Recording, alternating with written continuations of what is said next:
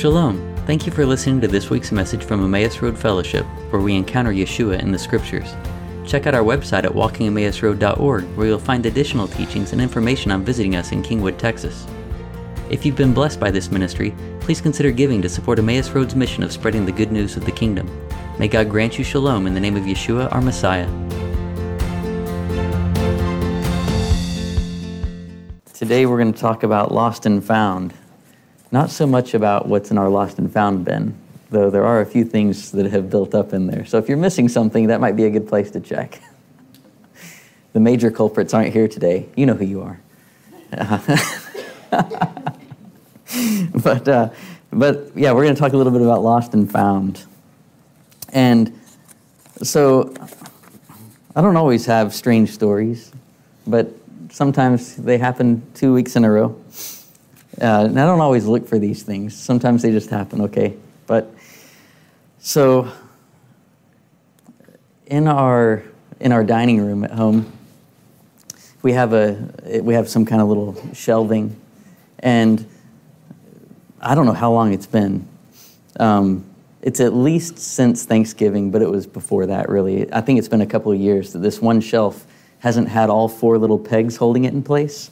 It's had, you know, one, one little uh, peg missing. So I always had this one bowl sit, set on the, on the shelf in the spot where it was secure and everything like that. But it's been a long time. I, I think it's been years. I'm not sure, though. And on the second shelf, I've got our our uh, Sabbath table book, you know, for reading all the blessings. I've got our Kiddush cup. I keep our, our Havdalah candle, and there's several other things there on this thing. So I'm, I access this second shelf multiple times, or a couple times a week, every week. And last night, as we're getting ready to sit down to our Shabbat meal, I go and I, I pick up the, Sabbath table book and I pick up our Kaddish cup, and there's this little thing sitting on the middle of the shelf, right on the middle of it. And I pick it up, I'm like, huh, I guess that's a little Lego peg. And I set it back down. As I'm setting it down, I'm like, wait, that's metal. That's not Legos. And I look at it, I'm like, this is the peg. And I look under there, it's the same peg as the other three. So I put it in, and now the shelf is back. I don't know where it came from. There's no way. It was sitting right in the middle. Anyway, and it was just there. So I thought that was odd. And then uh, later on, we're getting the kids ready for bed, and they're like, "Hey, Chris, did you know that David's uh, pump in his fish tank just started working again? It's yeah, this week it, it started working again. It had been broken for a while. Yeah, yeah, several months. It had just been broken, but it's been plugged in apparently, and uh, it just started working this week. So I, I prayed and I just asked the Lord. Well, okay, so one thing with this, okay, guys. So again, God speaks in the mundane as well as in the magnificent, right? Last week he taught, you know, he showed me something with soap. This week there's this little peg and David's pump, right? These aren't like these magnific, magnificent things, but God still speaks in the mundane. So I asked him, I said, Well, Lord, are you trying to say something with this? And what I heard was, I'm making all things new. Okay? Making all things new. And so I was like, How does that work? It's like, well, there's this restoration of the, the pump. There's the bookshelf being back whole, right? And so I started thinking about Revelation 21, 1 through 7, because that's where the Lord says, I'm making all things new.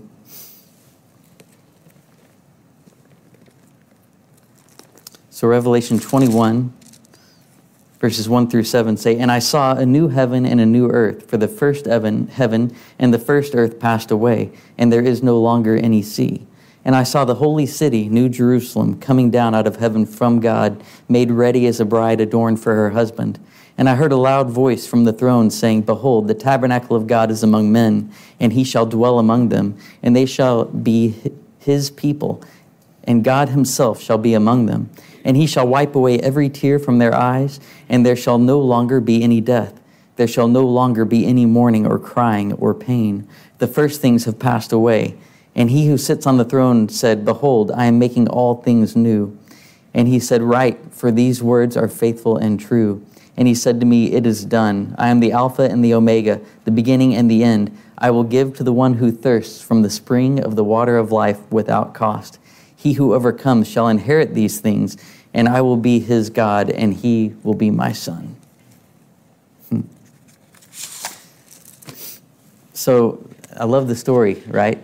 This is, this is the end restoration, right? This is the restoration of all things. Now, this isn't complete until after the millennial reign, after the thousand year reign of Yeshua, when this, this takes place.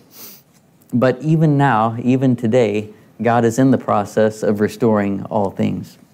Now, it's going to be amplified when Yeshua comes, but even today, he's in the process of restoring all things. And the story of Joseph that we've been talking about for the past couple of weeks is a story of restoration. Right? It's a story of seeking that which is lost. And it's got multiple layers of this concept. Right? Joseph was lost to his brothers. But then also his brothers were lost to Joseph. Right? They both they both suffered a loss and they both well they were brought back together, right? Even though they were separated, it was God's intention to bring them back together. Okay, so the story of Joseph, as we've talked about over the past couple weeks, is a picture also of Yeshua and his life. First Fruits of Zion says it uh, one way, where they say uh, the story of Joseph is a picture of what God, or what it looks like when God sends a Savior. Okay? It's what it looks like when God sends a Savior. And so, of course, we're going to see a lot of images and parallels with Yeshua in the life and in the story of Joseph. So we're going to um, we're going to take a look at a high level of the story of Joseph and touch on the parts all the way from when he was a child until he, uh, he was restored with his brothers. So we're going to pull from each of the portions from the last three weeks in today's message. Now, we know that Yeshua, when he was sent, he came to seek and to save that which was lost and he was sent to the lost sheep of the children of Israel. And when, during his ministry, right before he came, uh, right before he was offered up, as he came through Jericho, he came to a person named Zacchaeus, right? And Zacchaeus was a tax collector. We're not going to go through the whole story of it, but after Yeshua had come to his house, and Zacchaeus said that he was going to make things right where he had done wrong, if he had done wrong. In Luke 19, verse 9 through 10, Yeshua says to him, Today salvation has come to this house, because he, speaking of Zacchaeus too, is a son of Abraham. For the Son of Man has come to seek and to save that which was lost. And in Matthew 15, 24, when he was speaking to a woman asking for prayer, he says, I was sent only to the lost sheep of the house of Israel. But his intent was to come and to bring restoration. In Ezekiel 34, I want to read a few verses of what God says with regard to his plan to seek and to save that which is lost. So in Ezekiel 34, the message is a rebuke to the leaders of Israel who have not taken care of the sheep, who have really sought their own needs and desires and have uh, they've, they've, not, they've not cared for their flock. And here's the message Ezekiel 34, verse 11 For thus says the Lord God, Behold, I myself will search for my sheep and seek them out. As a shepherd cares for his herd in the day when he is among his scattered sheep, so I will care for my sheep, and I will deliver them from all the places to which they were scattered on a cloudy and gloomy day. I will bring them out from the peoples and gather them from the countries and bring them to their own land. And I will feed them on the mountains of Israel, by the streams, and in all the inhabited places of the land. I will feed them in a good pasture, and their grazing ground will be on the mountain heights of Israel. There they will lie down on good grazing ground and feed in rich pasture on the mountains of Israel. I will feed my flock, and I will lead them to rest, declares the Lord God. I will seek the lost, bring back the scattered, bind up the broken, and strengthen the sick. But the fat and the strong I will destroy. I will feed them with judgment. And then picking up in verse 24, scripture says, My servant David will be king over them, and they will all have one shepherd, and they will walk in my ordinances and keep my statutes and observe them. They will live on the land that I gave to Jacob my servant, in which your fathers lived, and they will live on it they and their sons and their sons' sons forever. And David, my servant, will be their prince forever. So God was determined that he was going to bring back his children from the ends of the earth and to establish them in their land as he promised. But to do that, he had to have a shepherd who was sent with his heart, who would prepare the way, who would do all that was needed and would have compassion on his people. So, with the, with the story of Joseph,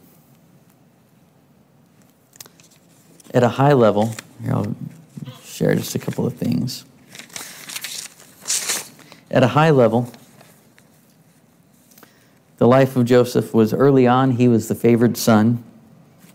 He was sent to check on the well being of his brothers.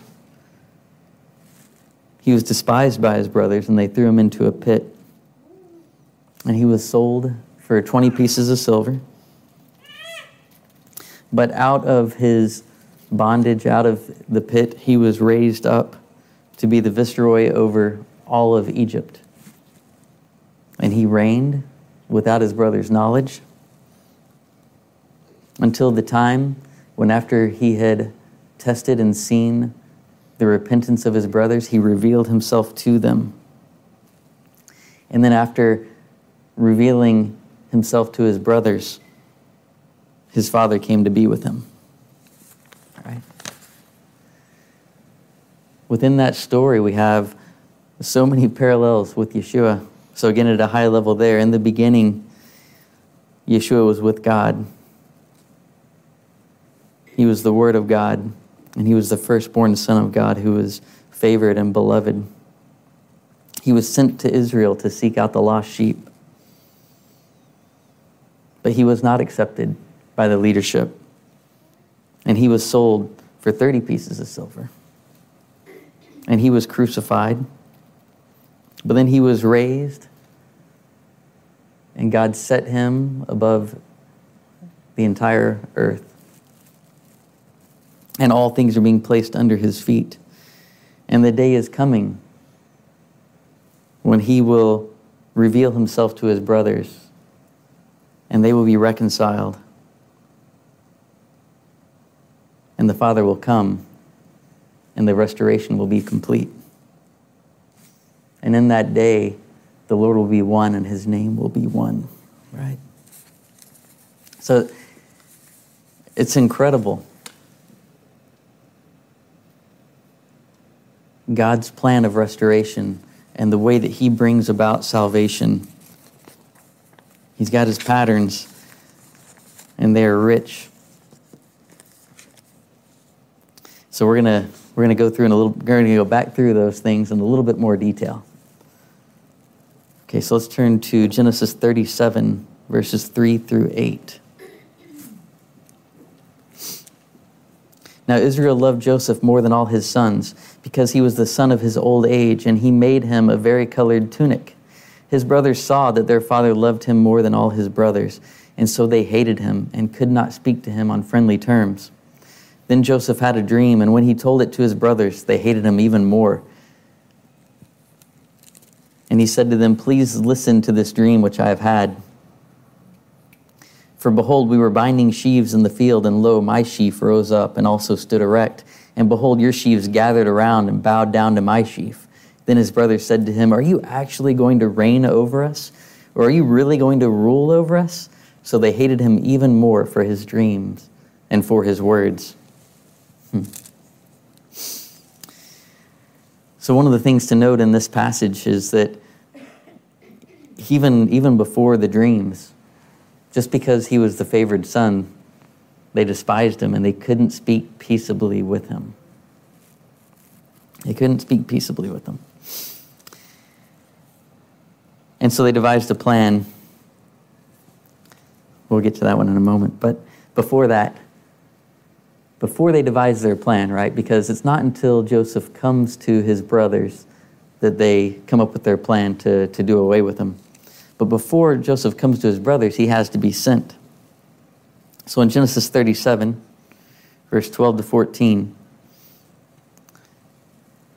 now, one thing to note too so Joseph is a shepherd, is what the scripture said at the beginning of chapter 37. He's a shepherd, but he wasn't with his brothers at this time.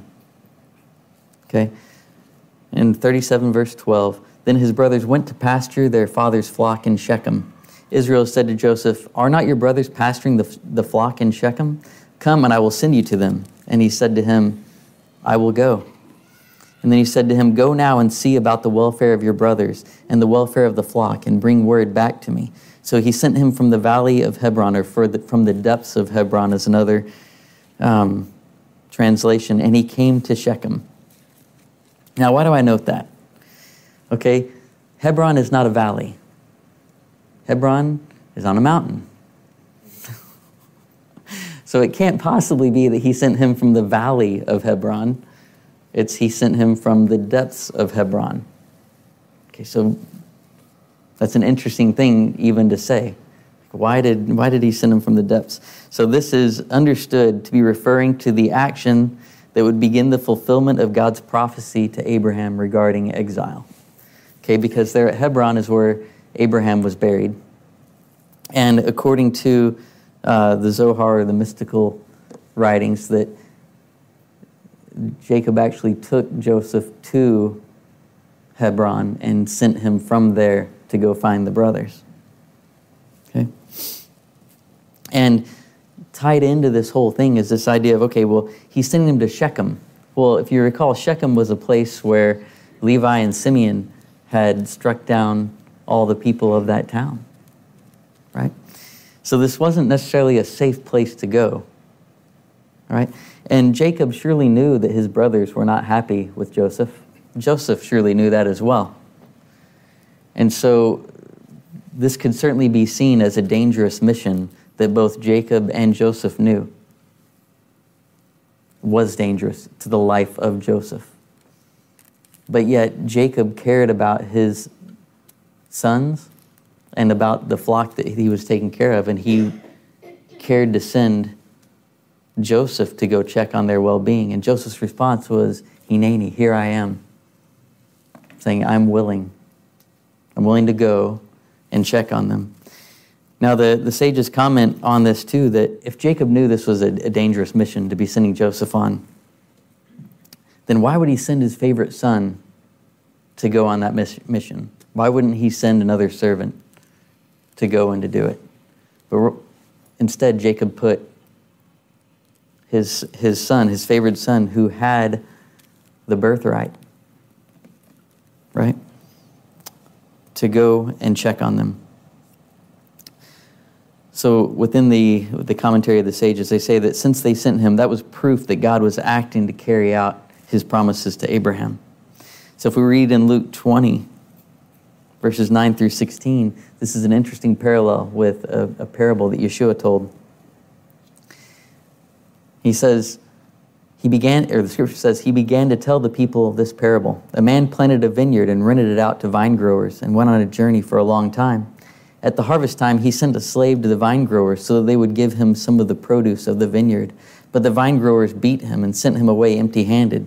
And he proceeded to send another slave, and they beat him also and treated him shamefully and sent him away empty handed. And he proceeded to send a third, and this one also they wounded and cast out. The owner of the vineyard said, What shall I do? I will send my beloved son. Perhaps they will respect him. But when the vine growers saw him, they reasoned with one another, saying, This is the heir. Let us kill him, so that, our, so that the inheritance will be ours. So they threw him out of the vineyard and killed him. What then will the owner of the vineyard do to them? He will come and destroy these vine growers and will give the vineyard to others. When they heard it, they said, May it never be. Because Yeshua was really telling the the leaders of that time, that they were the ones who had mistreated and rejected all the prophets, and that they would be the ones who would be destroyed and thrown out, which, of course, even parallels back to what we read earlier in Ezekiel 34. But the idea that God was willing to do whatever it took, even sending his only begotten beloved Son to seek out the well being of his flock, just as Jacob sent Joseph to do the same. Okay, so on, on Joseph's way, he encounters a person in the field. Okay, so in Genesis 37 15,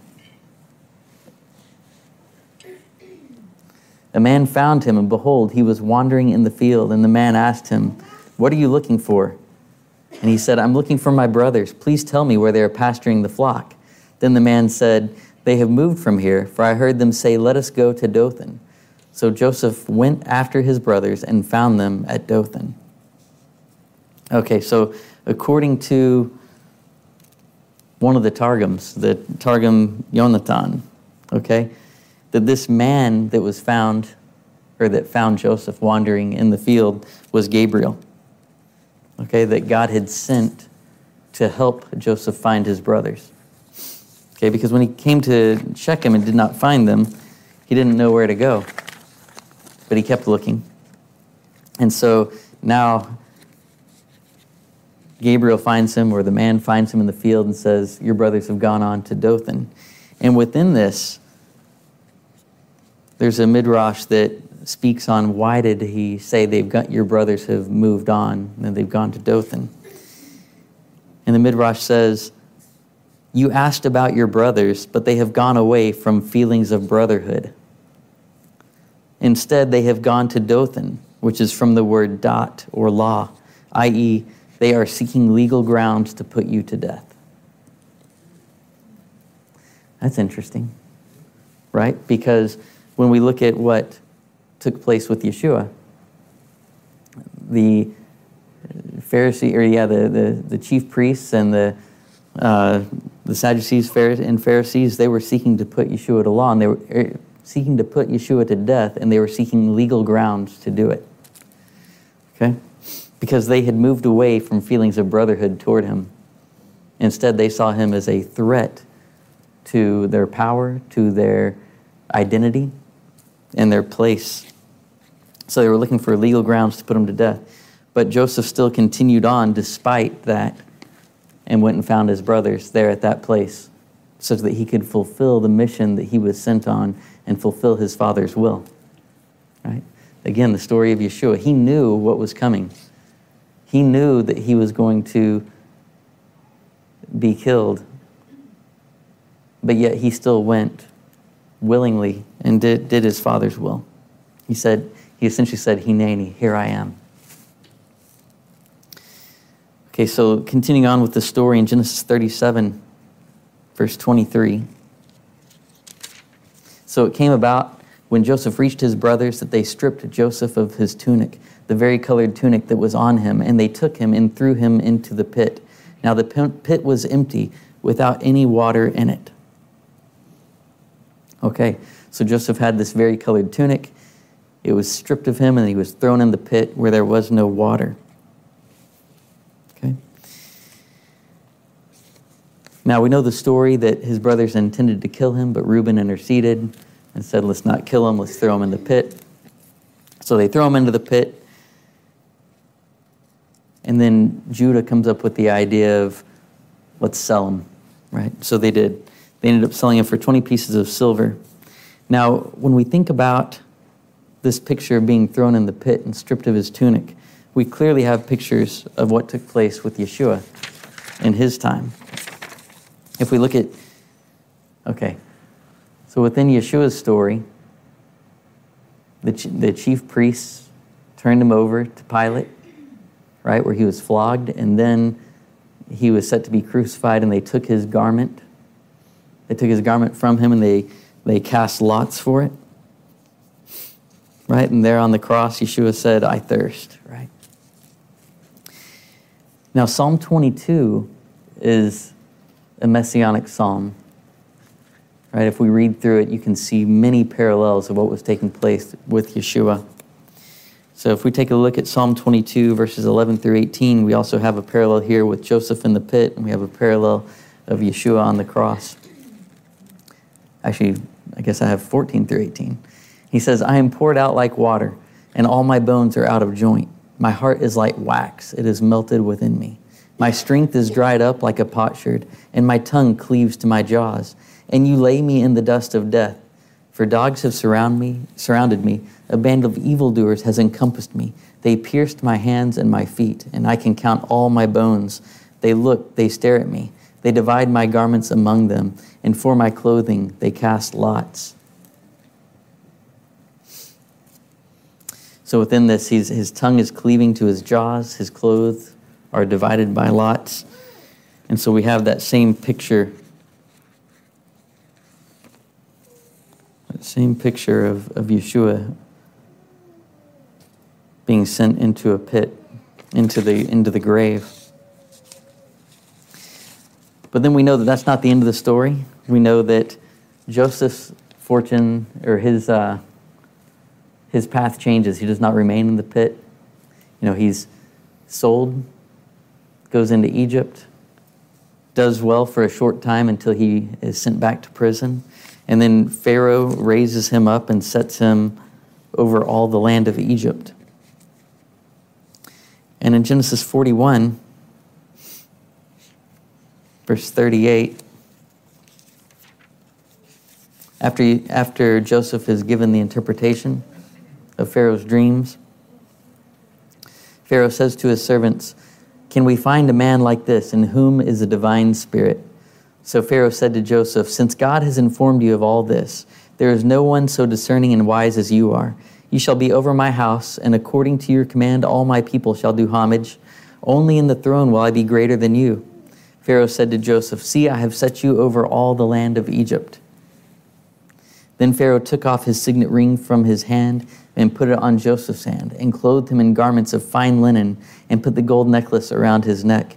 He had him ride in his second chariot, and they proclaimed before him, Bow the knee, and he set him over all the land of Egypt. All right, so within this, Joseph has now been placed in a position of power in a land that was not his own.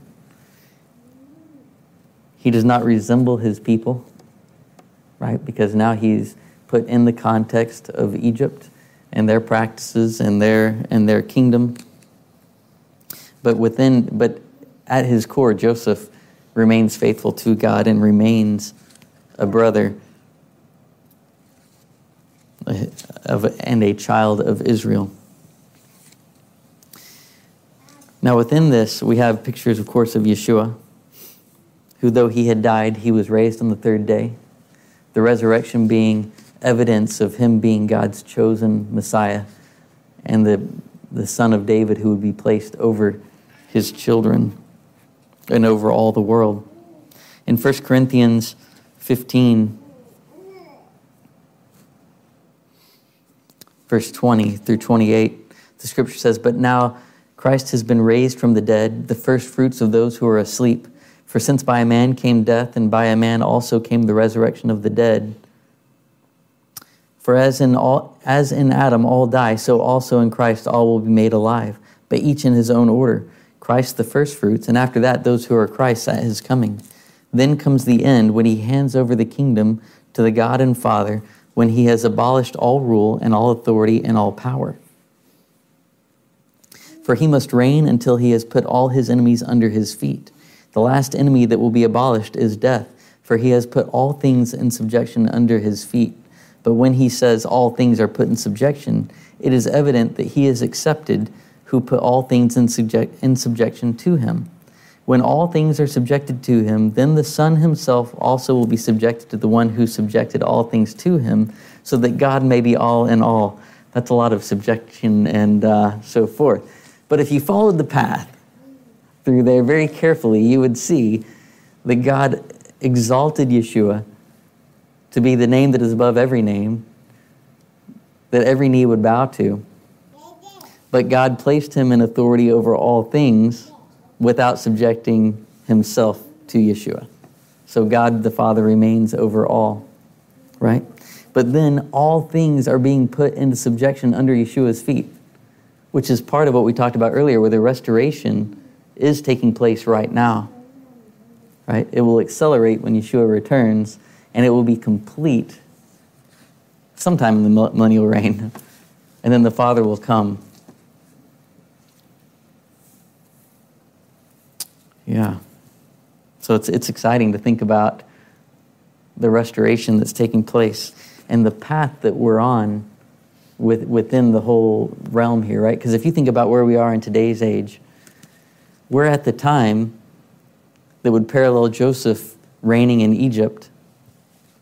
And, he, and he's interacting with his brothers, and he's testing their hearts, and he's preparing to reveal himself to them, right? And that revealing is there with the coming of Yeshua, right? So we're on the precipice here of coming into the time when Yeshua reveals himself to his brothers. And we run into this acceleration of restoration of all things. And so, so within the story, Joseph was raised up and put into this place about the age of 30, okay, which is approximately the time when Yeshua took on his ministry.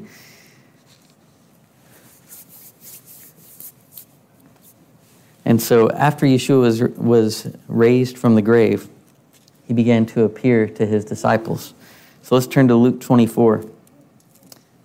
We'll pick back up. You know, last week we talked about the road to Emmaus. We'll pick back up with some of that story here this, this morning. So the resurrection testified that Yeshua is the Messiah. But now at this point in the story, Yeshua is beginning to appear. This is actually on the day that Yeshua rose. The scripture says, uh, I guess the two people who met Yeshua on the road to Emmaus have come back to Jerusalem. They're going into the uh, apostles or the disciples at this point, and they're saying, The Lord has really risen and has appeared to Simon. They began to relate their experiences on the road and how he was recognized by them in the breaking of the bread.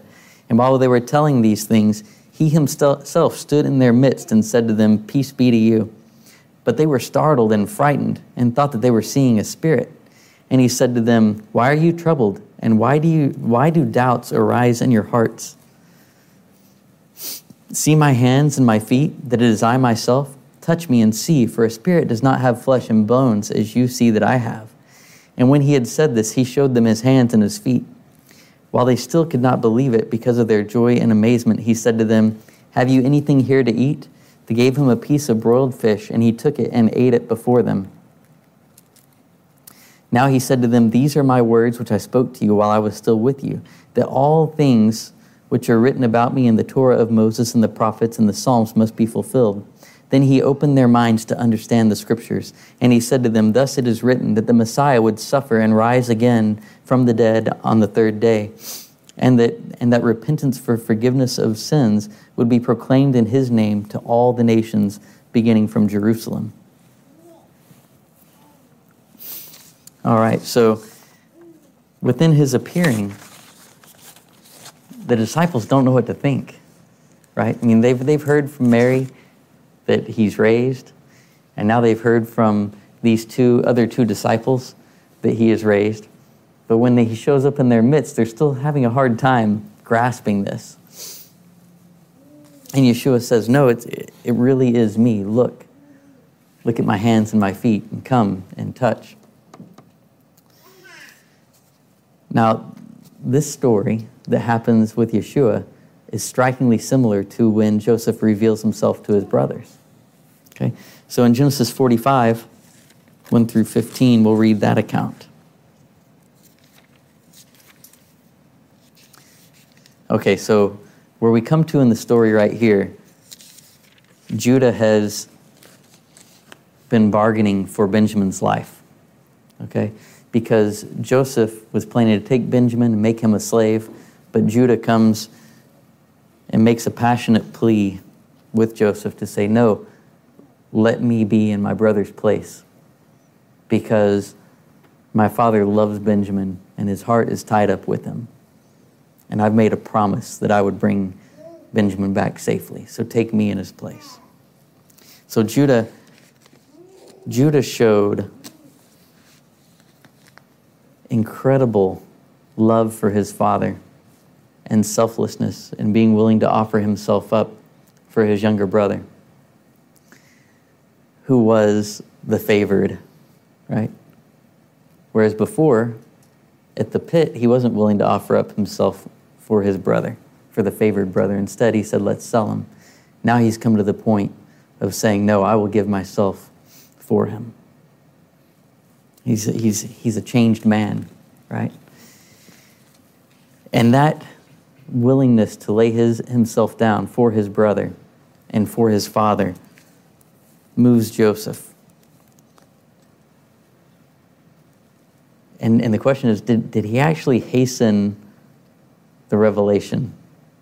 Right? Was Joseph going to reveal himself at that moment? Or did Judah's repentance and his heart and his love and the way he laid himself down hasten the revelation? That's a question for us as we go about with our lives. And what does our faithfulness do to turn the heart of God or to move God to act, to bring the Messiah back?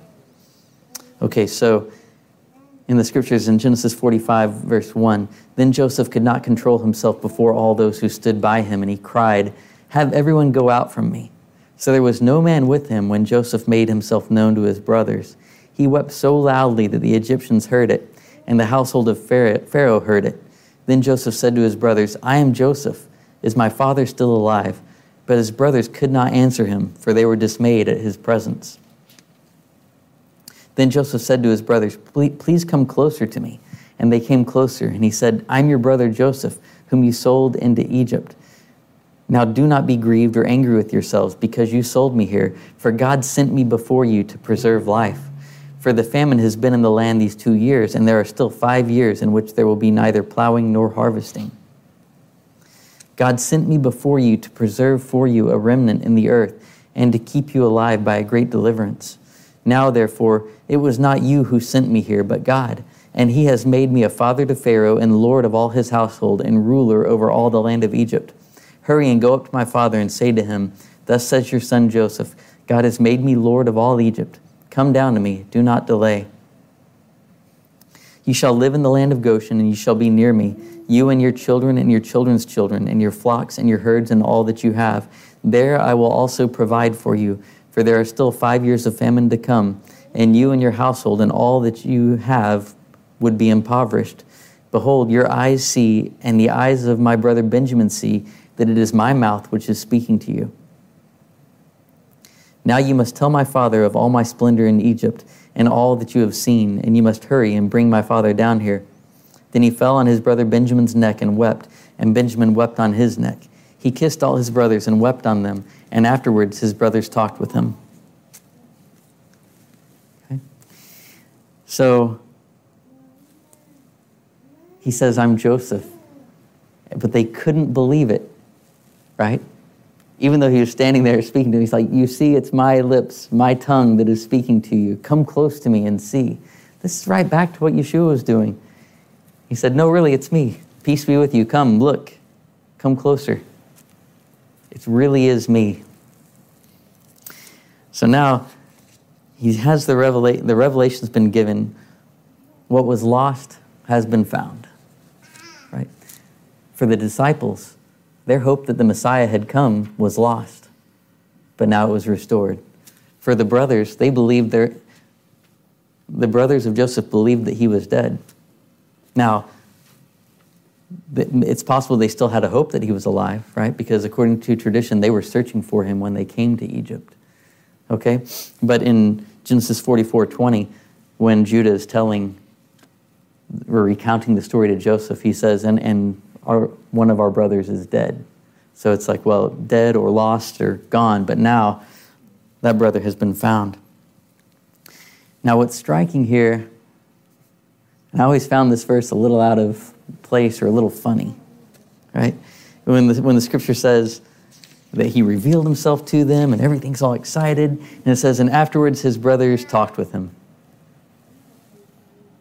It just kind of seems weird, right? Did, did the scripture need to say, and afterwards his brothers talked with him? And the interesting thing about it is that if you go back to the beginning of the story, when his brothers hated him, and it said they couldn't speak with him peaceably. And now you've had reconciliation, you've had restoration, you've had repentance, you've had all that coming together. Now they're back together and they talk with them. Brotherhood was restored.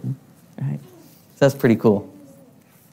So that, that seemingly out of place or like superfluous sentence actually had, of course, imbued within it all kinds of meaning because God does not waste any words in his Torah. So now Joseph's reunited with his brothers.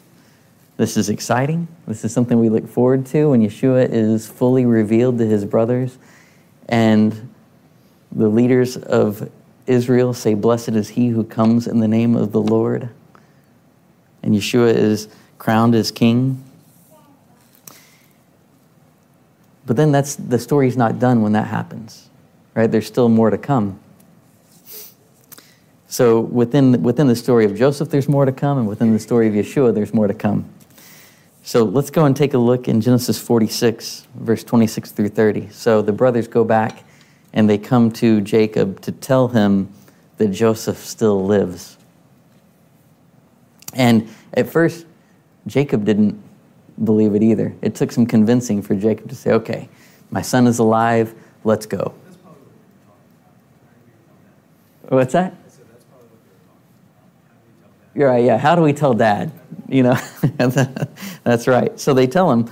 And so, so then he ends up believing it and he says, okay, let's go, right? So the scripture goes through and it lists all of the people, all of Jacob's household who descend with him down into Egypt.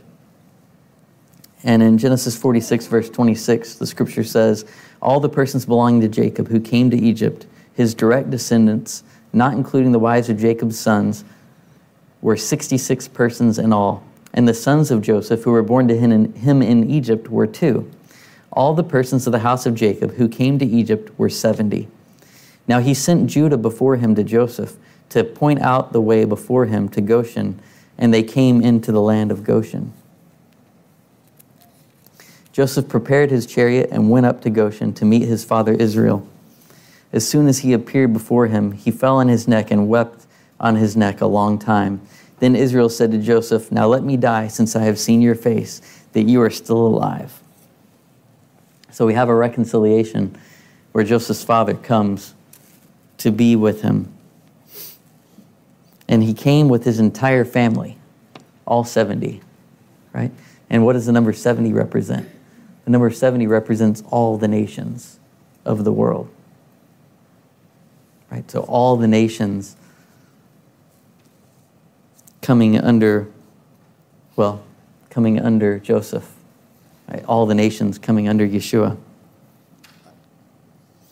So what was lost to Jacob was restored to him after Joseph was reunited with his brothers. And the restoration there was complete. Now, a couple of things to note in that passage. The scripture said that Judah was sent ahead to, to prepare for his father's arrival. Right? So you have both Joseph ahead of him and Judah ahead of him to prepare for his coming. And so Joseph, of course, is a picture of the suffering Messiah. And he's actually a picture of the reigning Messiah as well, right? But you have the Messiah ben Joseph and you have the Messiah ben David. The Messiah ben David is of the tribe of Judah. And so Judah is sent ahead to prepare for his father's arrival. Now, speaking of things that are lost and restored, you know, this restoration for Jacob was a long time coming, right? Because Joseph had been sold at the age of 17, and now it was at the age of 39, 22 years later, that Jacob was again getting to see his son. And if you think back to early in Joseph's life when he was having his dreams and he was telling his brothers and earning more of their distaste for him, he also told a dream to his dad about the sun and the moon and the stars bowing down to him. And that didn't go so well either, you know. Um, man, he should have just kept his crazy stories to himself, right? You know, maybe I could learn from that. But, uh, But, but, um, but you know, one thing that's interesting that struck me on this is when, when, when, J- when Jacob responded to him, he says, Are I and your mother and your brothers going to bow down to you to the ground? And so in Genesis 37 11, it says, So his brothers were jealous of, of him, but his father kept the matter in mind. But his father kept the matter in mind and said, There's something to the dreams of my son and what his future holds. But then he saw his dream shattered when they brought back the bloody tunic. Right? And he said, My son is gone. This is similar to what happened with, with Miriam, Yeshua's mother, right? Because in Luke chapter 2, in verse 19, the scripture said, Mary treasured all these things, pondering in them in her heart. And that was in response to the, ma- or the shepherds coming and announcing, hey, look, this is what the angel said to us. Right? So she's, she's pondering these things and treasuring them in her heart. And then again, after he had spent time, after Yeshua had spent time getting lost in the temple, again, she treasured all these things in her heart. So she knew from his early age that he was destined for this greatness and she treasured these things in her heart. And if you look at the Greek word that was used for this treasured in his heart, in her heart, the, the root of the Greek word is the same as the Greek word used in the Septuagint to speak of Jacob treasuring these things in his heart. So there's a parallel even there. But both Jacob and Mary knew greatness was destined to their child, but they saw that dashed but their hopes were restored at the resurrection and at this reunion. When, which really for Joseph, it was a type of resurrection. Right? He was believed to be dead, but he lived. And then the, then the reconciliation, the, the restoration, the reunification took place. And so, within all of this, again, it's God revealing his plan from the very beginning of how he's going to do it and then worked out through Yeshua. And we still, from today, look forward to a completion of this restoration individually in our lives and as a whole for the body of believers and for the children of Israel to come and to know their Messiah. And our Haftarah portion today is very fitting. So we're going to read from Ezekiel 37 as well. Ezekiel 37, verses 15 through 28. The word of the Lord came again to me, saying, And you, son of man, take for yourself one stick and write on it for Judah and for the sons of Israel, his companions. Then take another stick and write on it for Joseph, the stick of Ephraim, and all the house of Israel, his companions. Then join them for yourself, one to another, in, into one stick, that they may become one in your hand. When the sons of your people speak to you, saying, Will you not declare to us what you mean by these? Say to them, Thus says the Lord God Behold, I will take the stick of Joseph, which is in the hand of Ephraim, and the tribes of Israel, his companions, and I will put them with it, with the stick of Judah, and make them one stick, and they will be one in my hand. The sticks on which you write, the sticks on which you write will be in your hand before their eyes. Say to them, Thus says the Lord God Behold, I will take the sons of Israel from among the nations where they have gone, and I will gather them from every side and bring them into their own land and I will make them one nation in the land on the mountains of Israel, and one king will be king for all of them, and they will no longer be two nations, and no longer be divided into two kingdoms. They will no longer defile themselves with their idols, or with their detestable things, or with any of their transgressions, but I will deliver them from all their dwelling places in which they have sinned, and will cleanse them. And they will be my people, and I will be their God. My servant David will be king over them, and they will all have one shepherd, and they will walk in my ordinances and keep my statutes and observe them. They will live on the land that I gave to Jacob my servant, in which your fathers lived, and they will live on it, they and their sons, and their sons' sons forever. And David my servant will be their prince forever. Mm. and I will make a covenant of peace with them. It will be an everlasting covenant with them, and I will place them and multiply them, and will set my sanctuary in their midst forever. My dwelling place also will be with them, and I will be their God, and they will be my people. And the nations will know that I am the Lord who sanctifies Israel when my sanctuary is in their midst forever. So, within the restoration that God is bringing to his children, all the world will know that he is the one true God. All the world will know that he is the one true God, and, and his servant David will be ruler over all of them. And here in the story of Joseph, you have the tribe of Ephraim and Judah coming together, reunified, which opens the door for all the earth to come in under one king.